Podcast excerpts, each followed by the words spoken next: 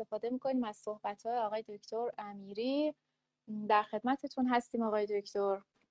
بله خیلی ممنون، لطف کردین. من سعی می‌کنم امروز کم کوتاه در مورد مباحثی صحبت کنم که در واقع پایه اصلی صحبت ما در مورد افسردگی. به درمان نمی‌رسیم امروز، به خیلی چیزا نخواهیم رسید. امروز سعی می‌کنم که یکم در مورد این صحبت کنم که اصلا افسردگی چرا ایجاد میشه و کدوم قسمتاش برای ما عجیب غریبه. یک نکته اول که همه باید بدونن اینه که ما اصولا برای خوشحالی تنظیم نشدیم، یعنی ما برای بقا تنظیم شدیم نه برای خوشحالی. خوشحال بودن حاصل تکامل ما نیست، یعنی خوشحال بودن به تنهایی نفع تکاملی چندانی محسوب نمیشه، ولی بقا نفع تکاملی مهمی محسوب میشه و ما به شدت به دنبال بقا هستیم و همچنین به دنبال ادامه نسلمون هستیم. خب این یعنی چی؟ یعنی ما مکانیسم هایی داریم در طی تکامل، این مکانیسم هایی در وجود ما رشد پیدا کردن که کمک کنن به بقای ما و کمک کنن به این که ما نسل خودمون رو بتونیم توسعه بدیم، نسل خودمون رو بتونیم بیشتر کنیم، ژن خودمون رو بتونیم پخش کنیم. خب یعنی چی؟ یعنی به عنوان مثال در چند صد سال گذشته اگر بخواید از ابتدای پیدایش آدم‌هایی که حالا قبل از هوموسیپین‌ها در نظر بگیرید، از بیش از 1 میلیون سال پیش یا اصلا از همین 700,000 سال پیش تا همین 100 سال پیش، از 700,000 سال پیش 600,000 سال پیش تا 100 سال پیش، اوضاع ما آدم‌ها روی کره زمین اینجوری بود که ما خطرات خیلی زیادی داشتیم اطرافمون. همه دنیای اطراف ما برامون خطرناک بود، یعنی ما به محض اینکه از خواب بیدار می شدیم دنیایی از خطر اطراف ما بود. مثلا اگر یه صدایی می شنیدیم از پشت بوته ها احتمال اینکه خطر توش باشه زیاد بود. اگر که نمی رفتیم یه روز شکار می کردیم احتمال اینکه از تشنگی گرسنگی بمیریم زیاد بود. اگر یه طوفان می شد هوای ذره بد می شد احتمال اینکه برامون اتفاق بدی بیفته زیاد بود. نمیتونستیم آب و هوا رو پیش بینی کنیم، نه یه سرپناه درست حسابی داشتیم، نه غذای ذخیره داشتیم، نه خیلی چیزا. و ما با یه مغزی رشد کردیم و با یک بدنی رشد کردیم که به شدت وقایع منفی رو پررنگ میکنه. یعنی ما در طول تکاملمون، ما انسان‌ها در طول تکاملمون در طی این چند صد هزار سال وقایع منفی رو پررنگ کردیم برای اینکه زنده بمونیم و مغز ما از کنار بسیاری از اتفاقات مثبت گذشت و میگذرد برای اینکه بقای ما رو حفظ کنه. خب اهمیتش چیه؟ ربطش به افسردگی چیه؟ ربطش اینجاست که در 100 سال اخیر، مخصوصا در 50 سال اخیر، اوضاع دنیا تغییر کرده. برای اولین بار آدما احساس خطر چندانی دیگه نباید بکنن، یعنی ما دیگه نگران پناهگاه نیستیم، هممون پناهگاه داریم تقریبا. ما دیگه نگران غذا هم نیستیم، ما دیگه نگران غذا هم نیستیم، نگران آب هم نیستیم، نگران این که نیازهای اولیه‌مون برطرف بشه نیستیم، نگران حمله ببر هم نیستیم، نگران این که طوفان بزنه مثلا فرض کنید یه دفعه سیل بیاد، یا این که اصلا ما از چیزای ماورایی عجیب و غریب بترسیم، نگران اونا هم دیگه نیستیم. اینا همه از زندگی ما حذف شده، اما ما همچنان داریم با همون مغزمون داریم زندگی میکنیم. این مغز ما به شدت به دنبال اینه که وقایع منفی رو از قلب همه اتفاقات اطرافمون بکشه بیرون.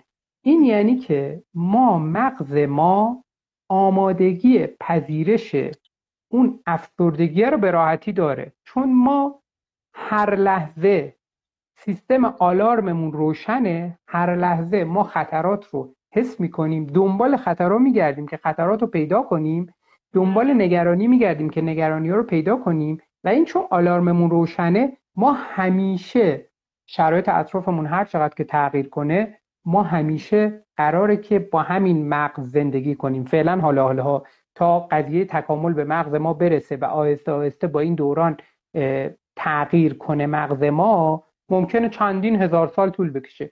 تو این چندین هزار سال ما درگیر این مسئله خواهیم بود، یعنی ما مغزمون به شدت به مسائل منفی تمرکز میکنه و مسائل منفی رو بزرگ میکنه به دلیل اینکه این نفع تکاملی ماست و نهایتا این یه چیزیه که پایه اضطراب و افسردگی ما میشه. تا حدودی یکی از بهترین مواردی که میتونیم در واقع علت اضطراب و افسردگی رو در دوران اخیر توضیح بدیم، یکی از بهترین تئوری هایی که میتونیم این موضوع رو براش توضیح بدیم این تئوری تکامله. اما به صورت کلی تر اگر بگیم که توی افسردگی چه اتفاقی میفته، به صورت کلی تر تو افسردگی خب ما میدونیم یه عدم تعادل هورمونی تو مغز اتفاق میفته، میدونیم که بعضی از نوروترانسمیترها کاهش پیدا میکنن، بعضی از انتقال دهنده های شیمیایی تو مغز کاهش پیدا میکنن، بعضی از هورمون های توی بدن ممکنه کاهش پیدا کنن یا افزایش پیدا کنن. اون چیزی که اون تعادلی که باعث میشه ما حال بهتری داشته باشیم، اون تعادله به هم میخوره. حالا این تعادله خودش اول به هم خورده بعد باعث علائم افسردگی شده، یا این تعادله در واقع علائم افسردگی باعث به هم خوردن این تعادله شده. هر دو تا حالت تقریبا تا حدی مطرحن، اما خب این فقط یکی از جنبه‌های افسردگیه. یعنی در یک جنبه، در یک نگاه، اگر از یک زاویه‌ای به افسردگی نگاه کنیم، ما عدم تعادل شیمیایی می‌بینیم. یعنی ما اگر بخوایم متمرکز شیم از این زاویه فقط به افسردگی نگاه کنیم، افسردگی یک اختلالی است در مغز عمدتاً به دلیل عدم تعادل مواد شیمیایی که پیام‌های مربوط به حس ما از دنیای اطراف، خوشحالی، معنای زندگی، رضایت، شادی و خیلی خیلی چیزهای دیگر رو تنظیم میکنن. خب اوکی، این یکی از تئوری‌های مربوط به افسردگی. چنین چیزی وجود دارد اما تصویر کاملی نیست. بخش دیگه از تصویر اتفاقات دیگه‌ایه که تو مغز ما میفته. مثلا در مغز کسی که افسرده است ما میدونیم که بخش‌هایی از مغز، ارتباطات بین بخش‌هایی از مغز تضعیف میشن. ارتباطات بین بخش‌هایی از مغز انگار که سیمکشیشون خراب شده، یه قسمت‌هایی از این سیمکشی خراب میشه، یه قسمت‌هایی به دلیل اینکه این سیمکشیش خراب شده کوچیک میشه. مثلا این قسمت‌های پیشانی، قسمت‌های جلویی مغز یکم حجمش کاهش پیدا میکنه، قسمت‌هایی که مربوط به حافظه کوتاه مدته حجمش کاهش پیدا میکنه که توی هیپوکامپ ما قرار داره و یه سری تغییرات این شکلی. یعنی از یک زاویه دیگه اگر به افسردگی نگاه کنیم، یک مشکل در سیمکشی میبینیم، مشکل در اتصالات میبینیم و علاوه بر این یک مشکل میبینیم در خود بافت‌های مغزی، یعنی حجم بافت‌های مغزی در جاهای مختلف میبینیم که تغییر کرده. خب اوکی، این هم مثلا یه حقیقتیه که میتونیم از یه زاویه دیگه به افسردگی نگاه کنیم، این موضوع رو پیدا کنیم. خب از زوایای دیگه هم به افسردگی نگاه کنیم، همینجوری میتونیم چیزهای دیگه پیدا کنیم. یعنی ما میتونیم مثلا فرض کنید که از زاویه ژنتیک به افسردگی نگاه کنیم، بعد بگیم که اوکی، افسردگی یک بیماری است که تغییرات ژنتیکی و یک الگوی خاص ژنتیکی پیش بینی کننده قوی افسردگیه و تا حدودی افسردگی رو به ژنتیک ربط بدیم. ولی باز هم بخش کوچکی از تصویر، زیر 50% تصویر افسردگی رو داریم ترسیم می‌کنیم. پس در افسردگی به صورت کلی اتفاقات زیادی توی مغز ما میفته، تغییرات زیادی ایجاد میشه. بخشی از این تغییرات رو من گفتم، مثلا تغییرات نوروترانسمیترها یا تغییرات توی حجم قسمت‌های از مغز یا مثلا چیزهای دیگه‌ای که بهش اشاره نکردم و خب خیلی زیادترن، مثلا التهاب مغز. ما در افسردگی یکی از تئوریایی که داریم تئوری التهابیه. یعنی میگیم که حتی بعضیا معتقدن که اصلا افسردگی جزء اختلالات التهابی است که خیلی تئوری جدی نیست، ولی به هر حال تئوریه که باید مورد توجه قرار بگیره به دلیل اینکه بسیاری از فاکتورهای التهابی تو افسردگی میره بالا. یعنی بعضی از الگوهای التهابی که ما تو بیماری‌های التهابی مشاهده می‌کنیم تو افسردگی هم داریم اینا رو می‌بینیم. خب همه این حرفا رو من زدم برای اینکه در واقع افسردگی رو اینجوری بهش نگاه کنم که افسردگی یک بیماری پیچیده است، یک اختلال پیچیده است، یک اختلالیه که به دلایل مختلف ایجاد می شود، خودش انواع مختلفی داره، سیستم های متنوعی رو درگیر می کنه و اگر بخوایم از زوایای متنوعی بهش نگاه کنیم یافته هایی پیدا می کنیم که هر کدوم رو که ما می بینیم فکر می کنیم که ما افسردگی رو شناختیم ولی افسردگی رو نشناختیم و اگر از یه زاویه دیگه بهش نگاه کنیم، دقیقاً اگر از یه زاویه دیگه بهش نگاه کنیم یه موضوع دیگه توش پیدا می کنیم. خب این خود داستان افسردگی. به صورت کلی افسردگی تئوری‌های مختلف براش مطرحه عدم تعادل مواد شیمیایی یا نوروترانسمیترها یا هورمون‌ها، عدم تعادل اینها یکی از تئوریاییه که برای افسردگی مطرحه و اینکه افسردگی در دوران کنونی بیشتر شده هم باز دوباره یه سری تئوری براش مطرحه. یکیش همون تئوری تکاملیه که گفتم. اصلا خب ما تا قبل از 100 سال پیش در گذشته ها افسردگی کمتری داشتیم.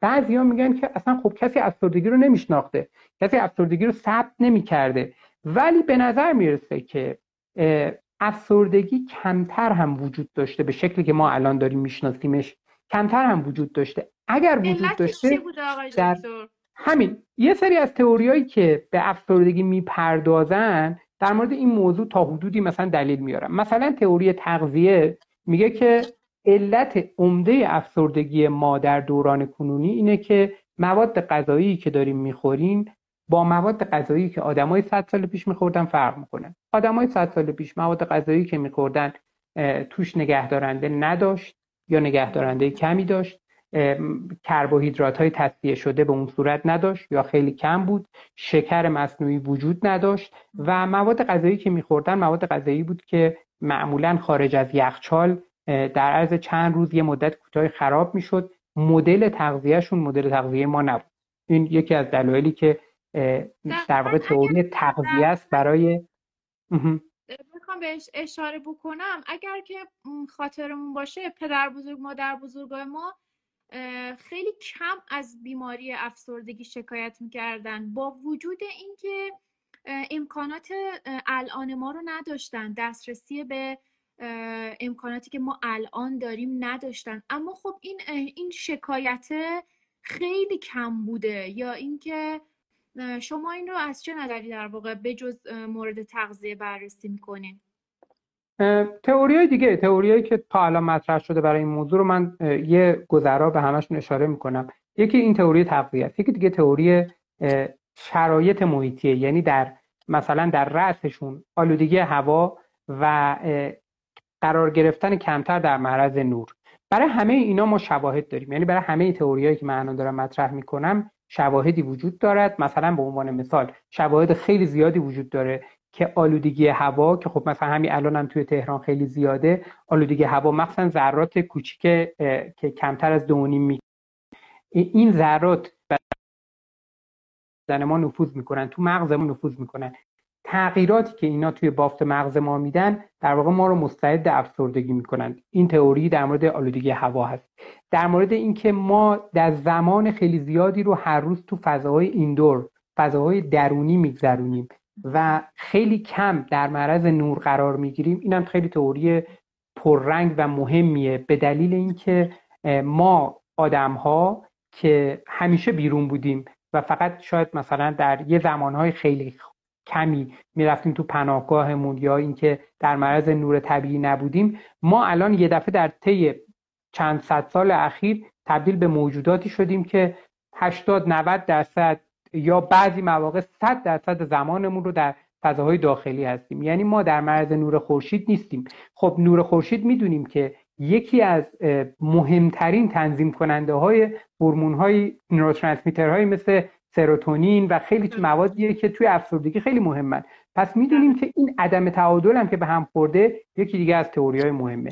یکی دیگه از تئوریایی که باز برای افسردگی مطرحه اینه که روابط اجتماعی، یعنی ما تا 50 سال پیش 100 سال پیش تا زمانی که ما برمیگردیم به دنیای قبل از تکنولوژی‌های امروز، روابط اجتماعی بین انسان‌ها روابط اجتماعی عمیق‌تری بود. یعنی آدم‌ها با تعداد شاید کمتری از آدم‌ها رابطه داشتن و می‌دیدن، باهاشون حرف می‌زدن، اما عمق رابطه‌ها خیلی بیشتر بود. یعنی یه آدم ممکن بود در تمام طول عمرش کلاً 500 نفر رو بیشتر نبینه، اما از این 500 نفری که در تمام طول عمرش میدید یه تعداد خیلی زیادیشون آشناش بودن، یه تعداد خیلی زیادیشون میدونستن دقیقاً که تو زندگی این چه خبره و اینم میدونست تو زندگی اونا چه خبره و ضمناً میتونستن با همدیگه در مورد عمیق‌ترین مسائل زندگیشون با هم گفتگو کنن. الان مسئله تنهایی یکی از بزرگترین مسائلیه که خودش شاید در مثلا تو بعضی از حوزه‌ها از افسردگی هم بزرگتر باشه. مسئله تنهایی کشورهای پیشرفته خیلی بزرگه. مثلا تو آمریکا افسردگی، نرخ افسردگی در مثلا بیشترین آمارها 20% اعلام میشه، نرخ تنهایی بالای 50% تو خیلی از آمارها. یعنی تنهایی نه تنها با افسردگی داره رقابت میکنه که بسیار فراتر از افسردگیه.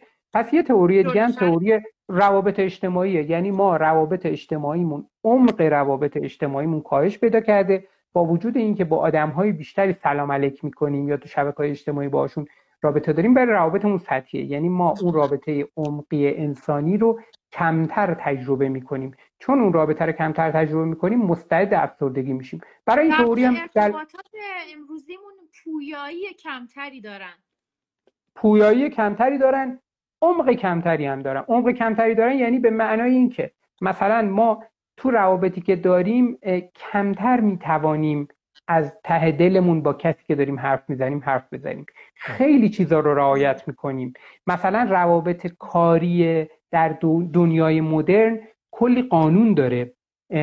قرار نیست که شما مثلا با کسی که هد شماست، بالاتر از شماست، قرار نیست فلان حرفا رو بزنین. با کسی که پایینتر از شماست هم قرار نیست این حرفا رو بزنید. کسی که تو خیابون میبینید باید یه سری قواعد رو باهاش رعایت کنید. ولی شما اگر مثلا برید روستاها، همین الان هم حتی برید جاهایی که کمتر این فضاها قاطی شدن، باهاتون سلام علیک میکنن، یه جوری حرف میزنن که اگه کسی ندونه فکر کنه شما دوتا همدیگه رو میشناسید. این همون رابطه اجتماعی عمقیه. یعنی آدم‌ها در گذشته رابطه اجتماعیشون این شکلی بود. اصولاً وقتی با هم دیگه حرف می‌زدن، وقتی با هم دیگه احوالپرسی هم می‌کردن، احوالپرسیشون عمیق بود. ولی ما حتی در روابط بلند مدت هم وارد اون عمق نمی‌شیم. یعنی ممکنه که مثلا دوستان زیادی داشته باشیم، افراد زیادی رو بشناسیم، ولی روابطمون هیچ کدوم به اون سطح عمیقه نرسه. خب ما بدن ما در طی تکامل، بدن ما و مغز ما یاد گرفته اگر روابط اجتماعی عمیق متعدد نداشته باشیم، یک سیگنالی میفرسته.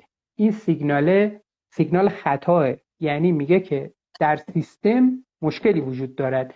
ارور میفرسته، میگه که اینجا یک گیری وجود داره، آدما باهات کانکت نمیشن، به اندازه کافی امروز دست لمس نکردی، به اندازه کافی امروز وارد صحبت‌های عمیق انسانی با آدمای اطرافت نشدی. اینا همه در لول ناخودآگاه تو وجود همه ما هر روز داره تجزیه تحلیل میشه، ولی ممکنه خودآگاه اینا رو حسشون نکنیم و همین باعث میشه که به مرور این خطایی که داره توی بک‌گراند، توی پس زمینه ذهنی ما هی داره مغزمون ارسال میشه، ما رو در واقع افسرده کنه. علاوه بر این یه سری تئوری‌های دیگه هم مطرحه. مثلا فرض کنید که اینکه ورزش، فعالیت ورزشی در خب فعالیت بدنی، فعالیت فیزیکی در سالهای اخیر مخصوصا خب خیلی کاهش پیدا کرده.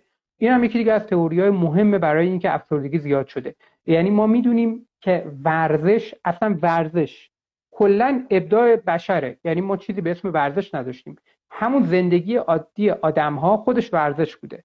اینکه ما الان ورزش می‌کنیم که سالم بمونیم، این به خاطر اینه که ما زندگیمون سالم نیست که مجبوریم ورزش کنیم که سالم بمونیم. وگرنه خب آدم‌ها در گذشته که ورزش نمی‌کردن که همون زندگیشون همون فعالیت فیزیکی هم داشت. بعد اون فعالیت فیزیکی که اونا داشتن تو فضای باز بود، همراه با روابط اجتماعی بود، یعنی با آدم‌های دیگه بود، نور خورشید بهشون میرسید، همراه با یک هدف بود، شکارشون رو مثلا داشتن دنبال میکردن یا با همدیگه داشتن بازی میکردن، مشغول یک مراسمی بودن. و شما اگه نگاه کنید میبینید که از یه دونه فعالیت خاص مثل یه فعالیت ورزشی تو فضای باز با مدلی که در گذشته انجام میشد، از توی همین کلی فاکتور با همدیگه ردیف میشه که ما هیچ کدومش رو تو دوران کنونی نداریم. یعنی در دوران کنونی مجموع همه این عوامل به هم خورده. بعد همه اینایی که من دارم میگم، اینا همشون برای شواهد وجود داره. ما میدونیم که با ورزش یاد میگیریم. یعنی ورزش فقط این نیست که ما عضلاتمون سالم بمونه، بزرگ بشه، یا اینکه مفاصلمون مثلا خراب نشه و این حرفا. ورزش سیگنال خیلی مهمی به مغز ما ارسال میکنه. ورزش همراه با یادگیریه. ما هر حرکتی که انجام میدیم، مغزمون با اون حرکت کلی اطلاعات جدید میگیره. فقط اون یادگیری حرکتیه نیست، یادگیری چیزهای دیگه هم به این یادگیری حرکتیه وصله. یک چالشی میکشه، یه چالشی برامون ایجاد میکنه. دقیقاً. بعد علاوه بر این یه مثلا تئوری دیگه هم باز میخوام بگم که ببینید چقدر این قضیه پیچیده ایه. تئوری ایمنیه. تئوری ایمنی میگه که خب اوکی چی میگم خیلی قضیه چند عاملی و چند فاکتوریه. بله. تئوری ایمنی میگه که عامل نیست که در واقع باعث افسردگی ما میشه. دقیقاً. این تئوری خب یه ذره جدیدتره. این تئوری مثلا شاید یه ذره متفاوت‌تر باشه. به خاطر اینکه تو این تئوری میگه که آقا ما این که الان اومدیم داریم این مدلی داریم زندگی میکنیم، محیط اطرافمون رو استریل میکنیم، لای خاک‌ها لوله میزنیم، بعد آبی که داریم میخوریم تمیزه، غذایی که داریم میخوریم تمیزه، دستامونو میشوریم، این کمک کرده که خیلی از بیماری‌ها عفونی رو نگیریم، ولی از طرف دیگه باعث شده که بعضی از اختلالات خودایمنی افزایش پیدا کنه. از طرف دیگه باعث شده که بعضی از مشکلاتی که مربوط به آلرژیه اینا افزایش پیدا کنه، مثلا آسم افزایش پیدا کنه. باعث شده که ما در واقع اون باکتری هایی که نیاز بوده از خاک بگیریم اونا رو نگرفتیم. باعث اتفاقات خیلی زیادی شده که نهایتاً سیستم ایمنی بدن رو بر علیه خودش فعال کرده و بدن بر علیه خودش فعال شده و بیماری افسردگی رو هم میارن جزو گروه بیماری هایی که تقریباً ماهیت خودایمنی داره. یعنی بازم برای این شواهد زیادی وجود داره، یعنی ما میدونیم که ارتباط بیشتر با طبیعت و ارتباط در واقع مؤثرتر با میکروب هایی که توی دنیای اطراف ما هستن میتونه توی بعضی از این اختلالاتی که خودایمنی هستن میتونه اثر درمانی داشته باشه. خب نه که الان قلط بزنین تو خاکا، منظورم این نیست، منظورم اینه که این هم جزء تئوری است. یعنی قضیه دنیای افسردگی خیلی پیچیده است. قضیه زیاد شدن افسردگی در واقع میتونه در میتونه توجیه کننده افزایش افسردگی در سال‌های اخیر باشه. دقیقاً. و خب اینا همه فاکتورایی بود که تا اینجا من به ذهنم رسید که بهتون بگم. و دیگه سوال دیگه چی؟ سوال دیگه این که اگر در واقع بخوام یه جمع‌بندی در خصوص صحبت‌های شما داشته باشم این بود که پس فعالیت کافی فیزیکی و بودن مستمر روزانه در معرض نور خورشید یکی از ساده ترین و در دسترس ترین کارهایی که ما میتونیم داشته باشیم برای اینکه مغز رو به اون حد تعادل در واقع نوروترانسمیترها برسونیم و یک راهکار پیشگیرانه باشه در خصوص افسردگی یا ایجاد افسردگی. اوکی، یه نفر پرسیده که ما میتونیم، بله شما میتونید سوال بپرسید. خانم حنانه، خانم دیسیز حنانه.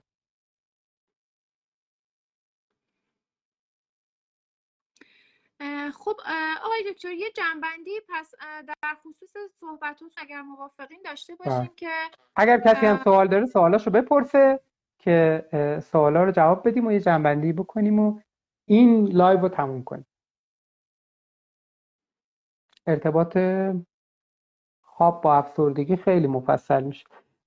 پوریا جان خیلی ممنون از قلبی که فرستادی. سوال بپرسین لطفا.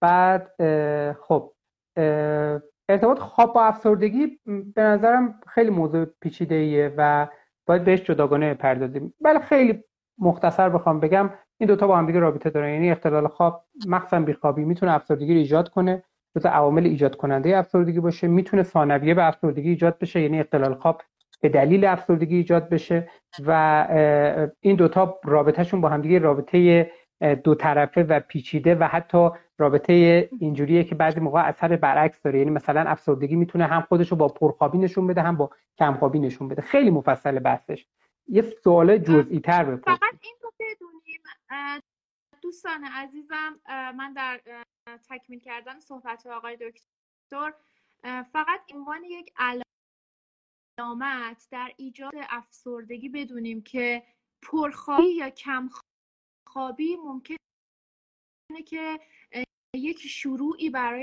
افسردگی باشه یا اینکه ما وارد افسردگی شده باشیم و این داشته باشه در واقع به ما علامتی بده. اختصاصی ما به موضوع خواب و افسردگی بپردازیم و ببینیم که اصلا تکنیک هایی که میتونه کمک بکنه در بهبود فرآیند خواب که باعث کاهش افسردگی باشه چیه. امیدواریم که آقای دکتر بپذیرن. خب انشاءالله میپذیرن. سوال که پرسیدن اینه که چرا بزرگترین دغدغه بشر تو سال 2030 افسردگی خواهد بود و اینو توی جورنال معتبر خوندم. این خیلی جورنالش معتبر نبوده به خاطر اینکه در سال 2030 اصلا معلوم نیست چه اتفاقی میفته و الگویی که یعنی مدل پیشبینی آینده‌ای که داشته خیلی به نظر من مدل پیشبینی آینده مورد قبولی نیست، به دلیل اینکه اصلا ما نمیدونیم که در 20 سال آینده دنیا تقریبا همهش پیشبینی‌های بلند مدت پیشبینی‌هایی هستن که در طول تاریخ هیچ کدوم بهش نرسیدیم و منم از اون پیشبینی‌های اشتباه اگر خودم بخوام بکنم اینه که در سال 2030 ممکن افسردگی کاملا از بین بره، چون افسردگی درسته که عوامل خیلی زیادی میدونیم که باعث ایجادش میشه اما خیلی هم پیشرفت کردیم تو سالهای اخیر و خیلی خیلی خیلی در درمانهای چاهای مختلف درمانی ما الان نسبت به 20 سال پیش، 10 سال پیش، 5 سال پیش جلوییم و اصلا اینجوری نیست که افسردگی رو نشه جمعش کرد. ممکنه افسردگی رو بشه تا چند سال بعد جمعش کرد، ولی خب مشکلی که احتمالاً به وجود میاد اینه که یه بیماری جدید به وجود میاد که اون بیماری جدید اسمش رو هنوز نمیدونیم چون قرار بعداً به وجود بیاد. نگران اون باید بشیم. 2030 که اصلا نمیدونم کیا هستیم. حالا اگر که لایو 2030 مون رو گوش کنی این سوال جواب میدیم. بی‌نظمی در خوابیدن هم میتونه باعث افسردگی بشه. بی‌نظمی در خوابیدن بله دیگه، یعنی همون اختلال خوابی که حالا بیخوابی مثلا میتونه باعث افسردگی بشه. بهترین راهکاری که بیشتر توصیه میشه رو بفرمایید. برای چه کاری بهترین راهکار؟ بعد افسردگی عمیق بعد از شکست اشپیره که اینم خب یه سوال دیگه. الان من این سوالا رو ببینم به نظرم خود بله اجازه میدید. به راهکارها در لایو آتی بپردازیم چون که راهکارها خیلی گسترده هستن و ما سعی میکنیم، یعنی من و آقای دکتر سعیمون بر اینه که بتونیم راهکارهای راهبردی عملی و کوتاه رو در واقع در بهبود شرایط افسردگی خدمتتون ارائه بدیم که هممون بتونیم در زندگی روزمره بهش دست پیدا در واقع بتونیم که خلق افسردهمون رو باش بهبود ببخشیم. خب آقای دکتر اگر بچه‌ها سوال دیگه‌ای دارن، راهکار درمان یا پیشگیری رو دوباره پرسیدن. عرض کردیم خدمتتون که ما در لایو آتی انشالله به راهکارها میپردازیم دیگه. فکر کنم که برای امروز خوبه، برای امشب گفتن که چرا افسردگی مثل روح سرگردان دست از سر ما بر نمیداره. آقای دکتر شما پاسخ میدین؟ روح این تو حیطه تخصصی من نیست، شما میخواین جواب بدید. ببینید خیلی وقتها هست که در واقع این روح سرگردان رو ما باعث تشدیدش میشیم و ما میریم دنبال اون بدون اینکه حواسمون باشه. مثل چی؟ مثل یک لایف استایل ناسالم که آقای دکتر بهش اشاره کردن، یک سبک زندگی که عاری از ورزشه، ورزش و تحرک فیزیکی توش وجود نداره و یا اینکه ما خیلی کم در معرض نور مستقیم آفتاب قرار میگیریم، در گردش در طبیعت نمیپردازیم. ببینید یک و غذاهایی که در واقع سرشار از کربوهیدرات، سرشار از چربیه و عدم توجه به سبک زندگی ما باعث میشه که به قول این دوست عزیزمون این روح سرگردان، ما بریم سراغ این روح سرگردان، وگرنه افسردگی ممکنه که در مواردی مثل ژنتیک خیلی کم بتونه بیاد سراغ ما و تحقیقات این رو ثابت کرده که تو اگر به طور ژنتیک همگرایش داشته باشی به افسردگی میتونی با تکنیک‌های محیطی و خیلی تکنیک‌های رفتاری و شناختی دیگه این ابتلا به افسردگی رو به حداقل برسونی. امیدوارم که پاسخ این دوست عزیزم رو داده باشم. بله منم امیدوارم.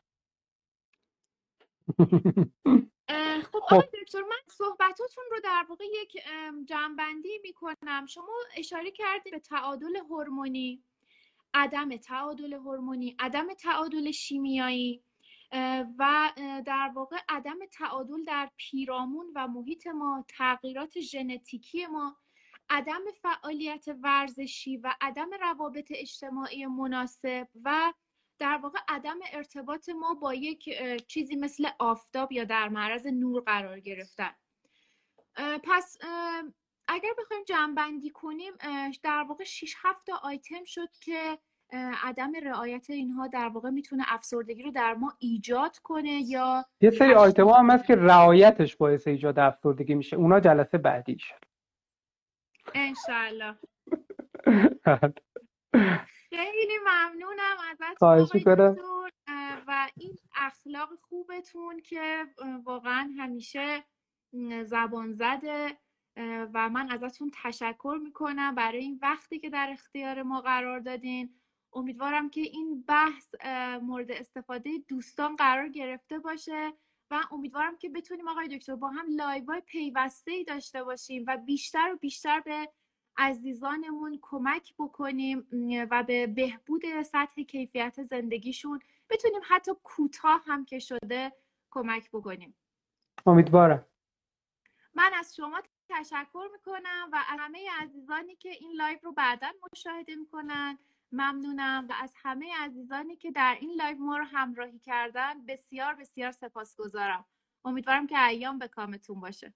سوالا دیگه جواب نمیدیم. الکی چیز نکنین اونجا چیز. خداحافظ.